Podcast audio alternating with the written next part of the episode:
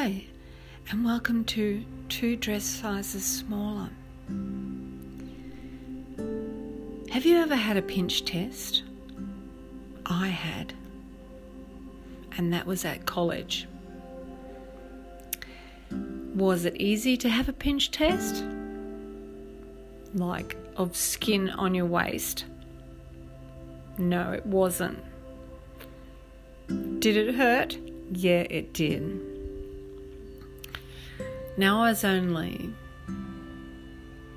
yeah, quite a long, um, sorry, young woman at the time, but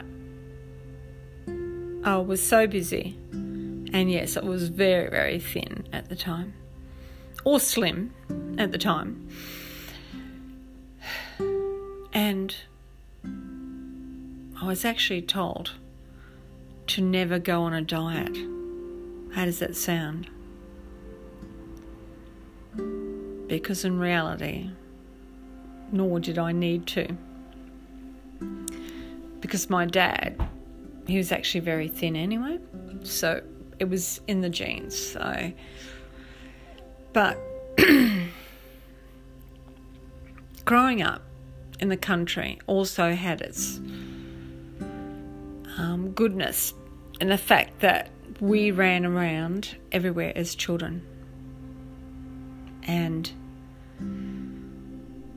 we only had a black and white TV, and so we made up our own games outside, our own sporting games, our own challenging games with each other. Because there was um, four children in my mum's and dad's family, so they had four of us. So it was kind of like when we would the weekend would come, we're out there creating our own play outside.